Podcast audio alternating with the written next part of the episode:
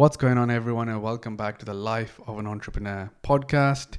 My name is Sean Hanif. I'm the founder and CEO of Genflow, a business where that helps creators, the people that you watch on YouTube, Instagram, TikTok, every single day. We help them monetize their audiences, doing lots of amazing things. In today's podcast, I'm going to be covering probably the thing that I get asked the most, which is how do you find investors? How do you know who would be the right investor for your business? And how do you actually physically get in touch with them? This thing was the thing that when I was trying to raise money, so I've raised $11 million two years ago, and I'm currently working on our next fundraise. And before that, I had raised some money from angel investors too. So, in this episode, I'm going to be taking you through something that I used to be wondering about the whole time I started that how when I used to see these, you know, uh, on TechCrunch and everything else, you keep seeing X company raises X much, and you're always like, how? I don't know anybody on anything else. So in this episode, I'm going to be taking you all through that. So let's do it. Hi, I'm Sean Hanif, and you're listening to Life of an Entrepreneur. So, one of the first things to realize when it comes to raising money for your startup is that there are different stages in investment. And you, you hear this a lot, but I'm going to go through them step by step so you just understand that very, very clearly. What does it mean? Because depending on the stage of your business, you will need to attract the right investors. So, firstly, is what you call pre seed. Essentially, the idea of seed comes from as you're planting a seed for your business to grow so pre seed is kind of like before you've even planted your seed, you're at the idea stage. There'll be investors at that pre seed stage that focus on that.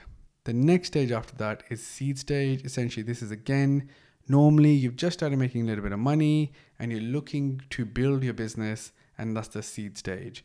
And there's a lot of money in that space um, generally in the market.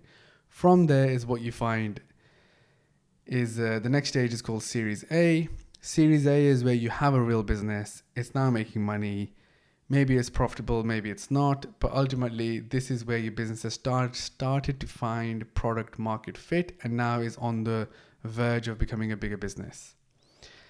Then you have Series B, C, D, and E, and how that works essentially is as as you grow as a business. So when you kind of hit 10 million revenue, you would be Series B and you just grow from there stage on stage on stage.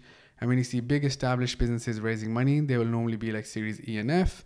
And from there, you you hope to like either IPO one day or someone buys you. So that's kind of like the stages of investment for a business. And that is so important to understand. The amount of people dreaming for from uh, to get some investment from Sequoia or Andreessen Horowitz or these firms that are like top tier firms, but essentially they're at the different stage of their life. I'll give you a tangible example. So right now, Genflow is probably at about Series B stage, and there's so many firms out there that are looking for creator economy businesses who have just started. The reason is this. So let me just you know give you a bit more understanding to why. If an investment firm exists they invest at the seed stage, they probably have 50 million in the whole fund they can maximum would want to you know would do 5 million into one company. Because they have 50 million they got to spread their bets they're going to they're going to invest in at least 10 to be able to have their risk managed.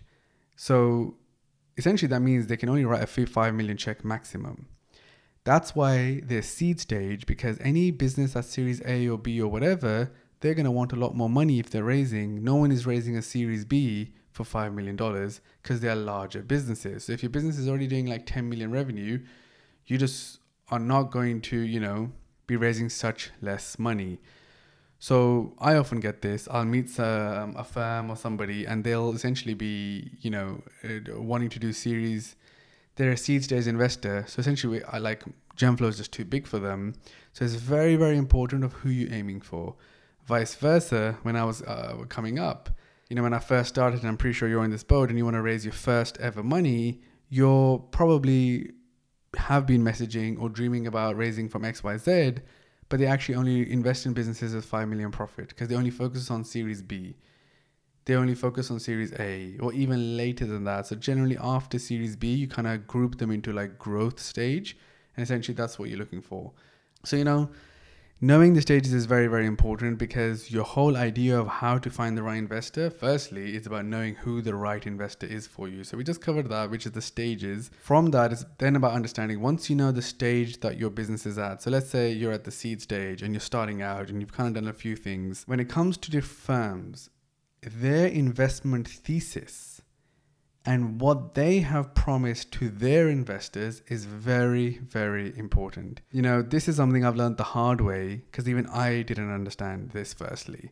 So I'll give you a practical example. So the last time when I was raising $11 million, you know, I, we've we got a lot of rejections. I think I went out to like 70 investors and, you know, um, obviously I raised from one in the end, which means, you know, I think I had three offers at the end which meant 67 people passed on Genflow. But when I used to hear that first, you know, you get an email through, sorry, we're not interested.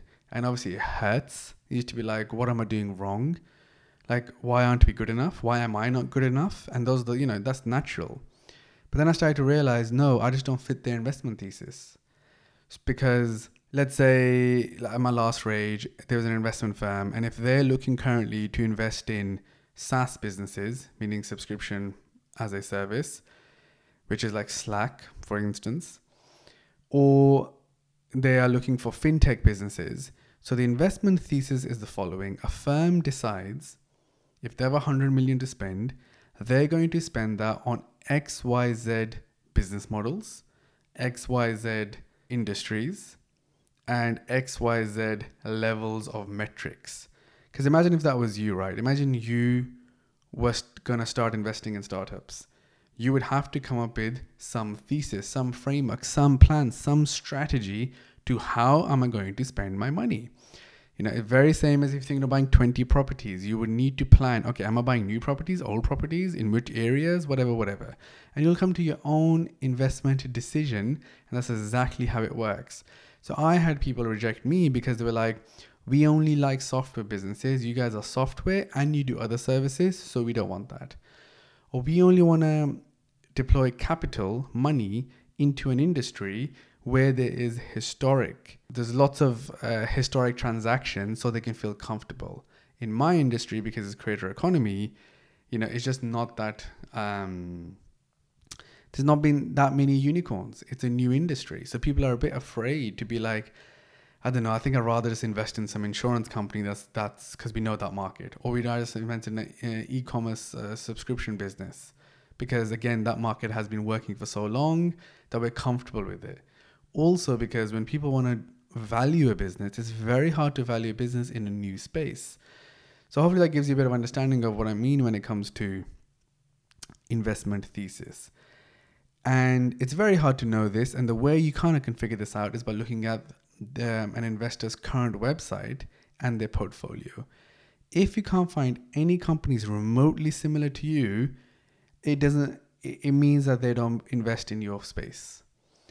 This thinking of that, yeah, but we could be their first like big one or whatever. Like it doesn't really exist. People are very. You got to imagine how an investment firm works. The founder of the firm has created the thesis. Then they hire you know there'll be a bunch of partners leading the deals and below that you would have like your directors then you'll have your associates who are out there looking for deals.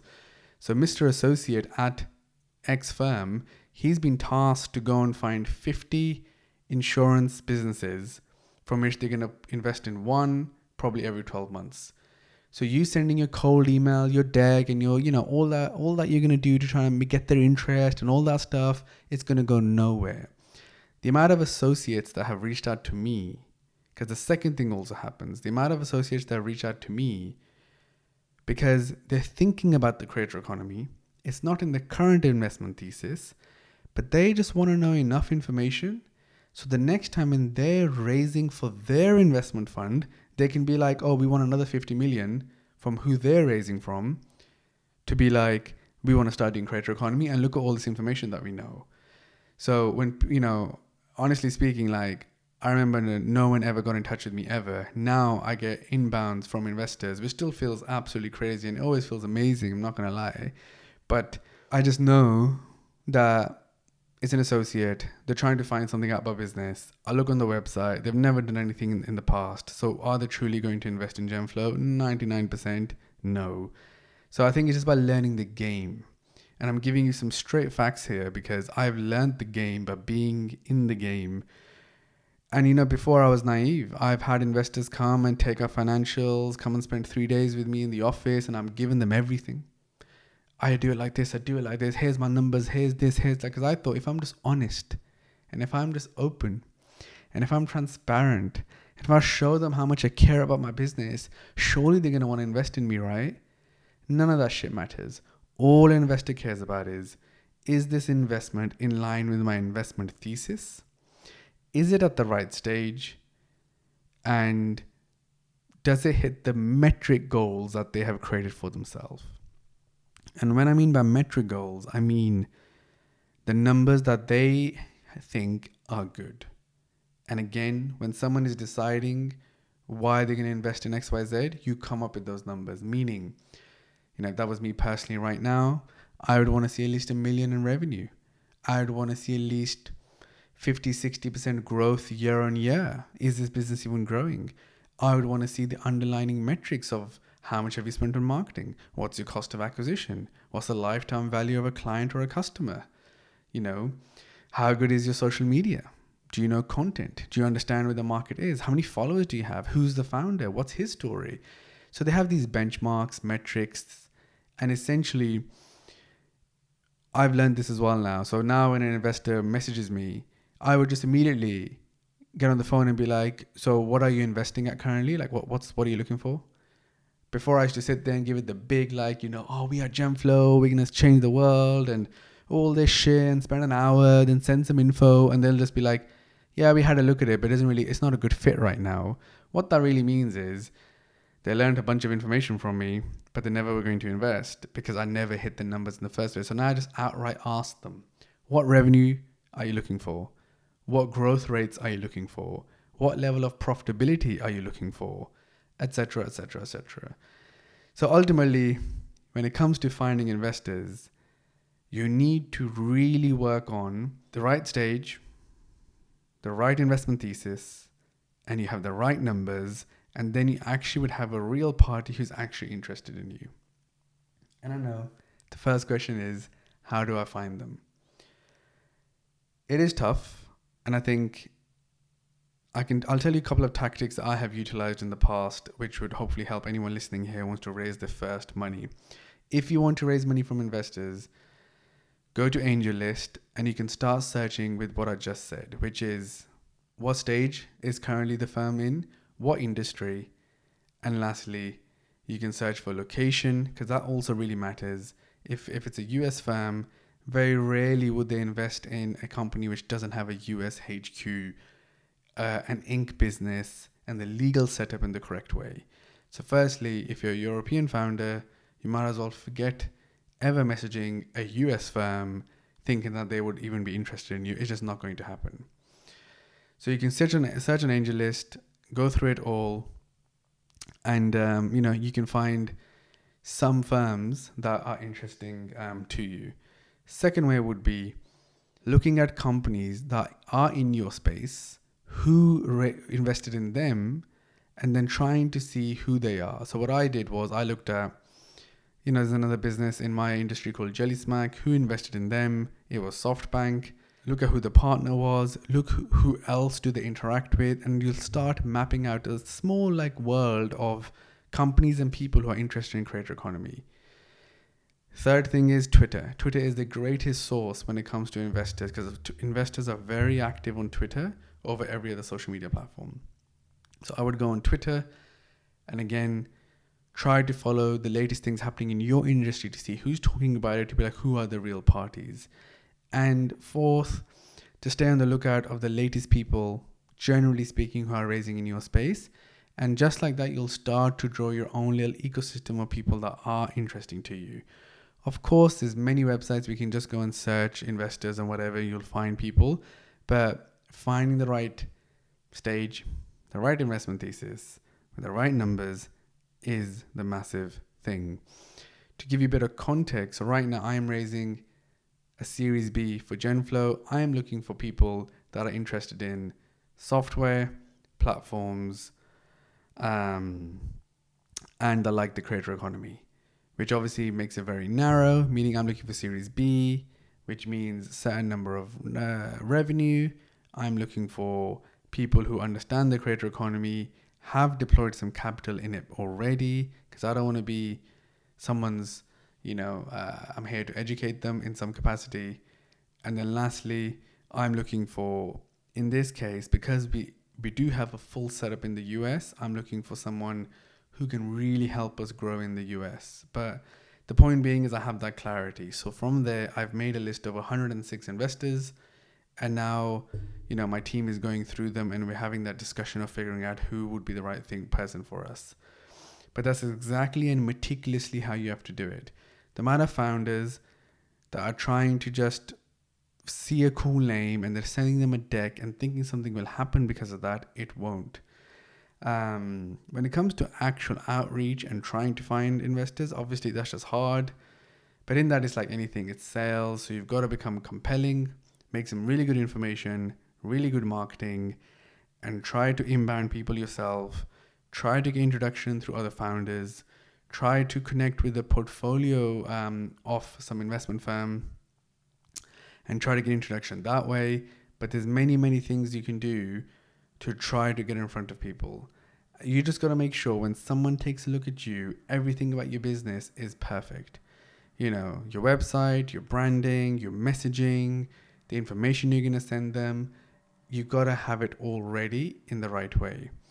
Anyway, look, hopefully this was a bit helpful. If you are looking to raise for your business that first time money, obviously, I'm talking from a software perspective, from a tech startup perspective. When it comes to other standard businesses like a shop or something else, it's very, very different because on those investments would only happen if the business is profitable and someone would want their money back. In the investment that I'm currently been referring to this in this whole episode, it's mainly for software businesses because an investor is investing to hopefully get an exit one day, not get dividends, not get the cash back with 10% interest. They will only be doing it to make an exit because essentially software businesses get bought. And that's the whole thesis of my business. The goal has always been to build a business and sell it one day. But anyway, yeah, I just wanted to make this episode because I think it was super helpful in trying to think of the approach. Fundraise is a full time job, it is something that you really have to work on yourself. And, um, you know, if you are looking to raise, I wish you all the best. And if you do have further questions, just hit me up on DM as Sean Hanif on Instagram and I'll try to help you. I have seen and some people have contacted me in the past and I can see the mistakes people are making. So, yeah, that would be amazing. Also, I will be doing another episode very very soon, which which I, which I'll go through the actual things you need to create and what information you actually need to have in your business plan to raise money. So look out for that. But anyway, thanks a lot for listening and have a good day.